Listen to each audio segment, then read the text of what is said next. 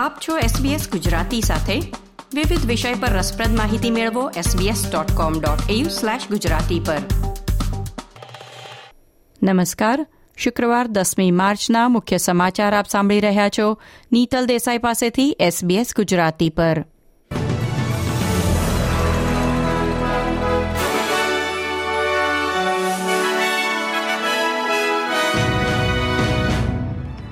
આજના મુખ્ય સમાચાર, ઓસ્ટ્રેલિયાના વડાપ્રધાન એન્થની એલ્બનીઝી ભારતીય નૌકાદળના આઈએનએસ વિક્રાંત જહાજની મુલાકાત લેનાર પ્રથમ વિદેશી નેતા બન્યા.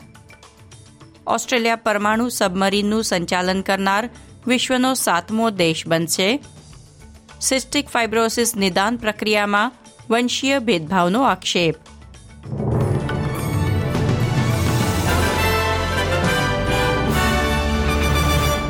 પ્રસ્તુત છે સમાચાર વિગતવાર.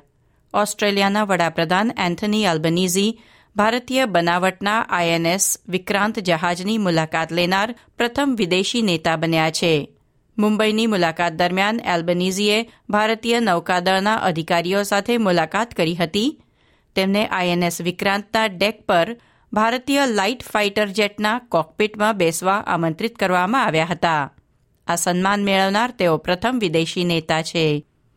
ઓસ્ટ્રેલિયાના અધિકારીઓએ કહ્યું છે કે ભારતના પ્રથમ સ્થાનિક રીતે નિર્મિત એરક્રાફ્ટ કેરિયરની મુલાકાત માટે પ્રથમ વિદેશી નેતા તરીકે એલ્બનીઝીની પસંદગી, કેનબેરા સાથે વ્યૂહાત્મક સંબંધોને આગળ વધારવાની નવી દિલ્હીની ઈચ્છાનું શક્તિશાળી પ્રતીક છે. વડાપ્રધાન એન્થની એલ્બનીઝીએ ભારત સાથેના સંરક્ષણ સંબંધો વધુ વિકસાવવાની ઈચ્છા વ્યક્ત કરી હતી અને કહ્યું કે ભારત ઓસ્ટ્રેલિયા માટે ટોચનું ડિફેન્સ પાર્ટનર છે.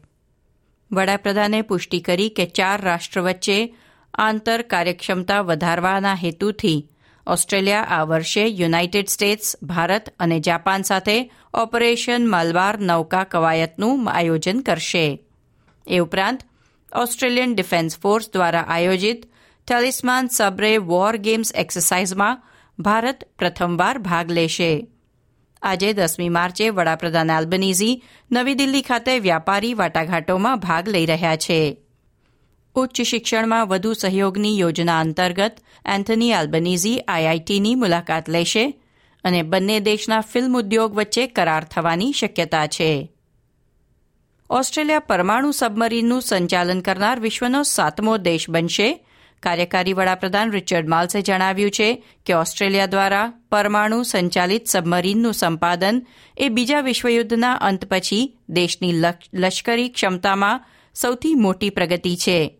અમેરિકા અને બ્રિટનના લીક થયેલા અહેવાલો સૂચવે છે કે ઓસ્ટ્રેલિયા બ્રિટનની નવી ડિઝાઇન હસ્તગત કરતા પહેલા અમેરિકી બનાવટની સબમરીન ખરીદશે, જેમાં પાંચ વર્જિનિયા ક્લાસ સબમરીન હશે.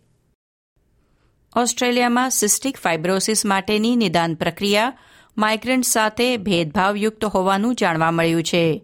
આ રોગ શરીરમાં પ્રવાહી ઉત્પન્ન કરતા કોષની બીમારી છે, જે ફેફસા, આંતરડા અને અન્ય અંગોને નકામા બનાવી દે છે. સીએસઆઈઆરોના વૈજ્ઞાનિકો પેથોલોજી ક્વીન્સલેન્ડ અને અનુવાંશિક અભ્યાસ કરતી લેબોરેટરી જીન પાથે છેલ્લા પચાસ વર્ષના કુલ ચાર હજાર સેમ્પલનો અભ્યાસ કર્યો હતો. એમાં જાણવા મળ્યું કે સિસ્ટિક ફાઇબ્રોસિસ રોગ માટે તપાસવામાં આવતો અનુવાંશિક ક્રમ મહદઅંશે શ્વેત પ્રજામાં જોવા મળે છે. તેથી એશિયાઈ મૂળના બે બાળકોમાં સિસ્ટિક ફાઇબ્રોસિસ હોવા છતાં તેનું નિદાન થયું ન હતું. જીનપેથ લેબોરેટરીના ચીફ મેડિકલ ઓફિસર ગ્લેન બેનેટે જણાવ્યું કે હાલની નિદાન પ્રક્રિયા માઇગ્રન્ટ્સ માટે મોટું જોખમ છે. તેમણે સરકારને નવી ટેકનોલોજી અપનાવવાની અપીલ કરી છે. વિક્ટોરિયાની સંસદમાં આરોગ્યને લગતા કાયદામાં સુધારો કરવામાં આવ્યો છે. તે અંતર્ગત વિક્ટોરિયાવાસીઓ તેમના આરોગ્ય વિશેની અંગત વિગતો સેન્ટ્રલ ડેટાબેઝમાંથી બાકાત રાખી શકશે નહીં. એકવીસ મત સાથે પસાર થયેલ બિલમાં તમામ જાહેર હોસ્પિટલો અને મેડિકલ સેન્ટર જેવી અન્ય આરોગ્ય સેવાઓને ઇલેક્ટ્રોનિક ડેટાબેઝના માધ્યમથી દર્દીઓની વિગત શેર કરવાની છૂટ આપવામાં આવી છે. અગાઉ દર્દી તેમાં સામેલ નહીં થવાનો નિર્ણય લેવાની છૂટ ધરાવતા હતા, પરંતુ હવે ડેટાબેઝ ફરજિયાત બનાવવામાં આવ્યો છે. વિક્ટોરિયાની કાઉન્ટી કોર્ટના ન્યાયાધીશે સ્તનપાન કરાવી રહેલ મહિલાને કોર્ટમાંથી બહાર જવાની સૂચના આપી હતી, એ માટે એમની પાસે માફીની માંગણી કરવામાં આવી છે.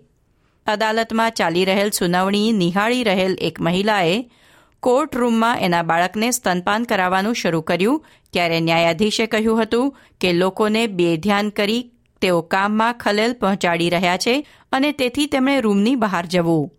મહિલા સંગઠનોએ કહ્યું કે આ દેશમાં, સંસદમાં પણ મહિલાઓને સ્તનપાન કરાવવાની છૂટ મળે છે, તેથી ન્યાયાધીશ પાસે માફીની માંગણી કરી છે, જો કે અદાલતે આ વિષય પર કોઈ ટિપ્પણી કરી નથી. આ સાથે આજના સમાચાર સમાપ્ત થયા.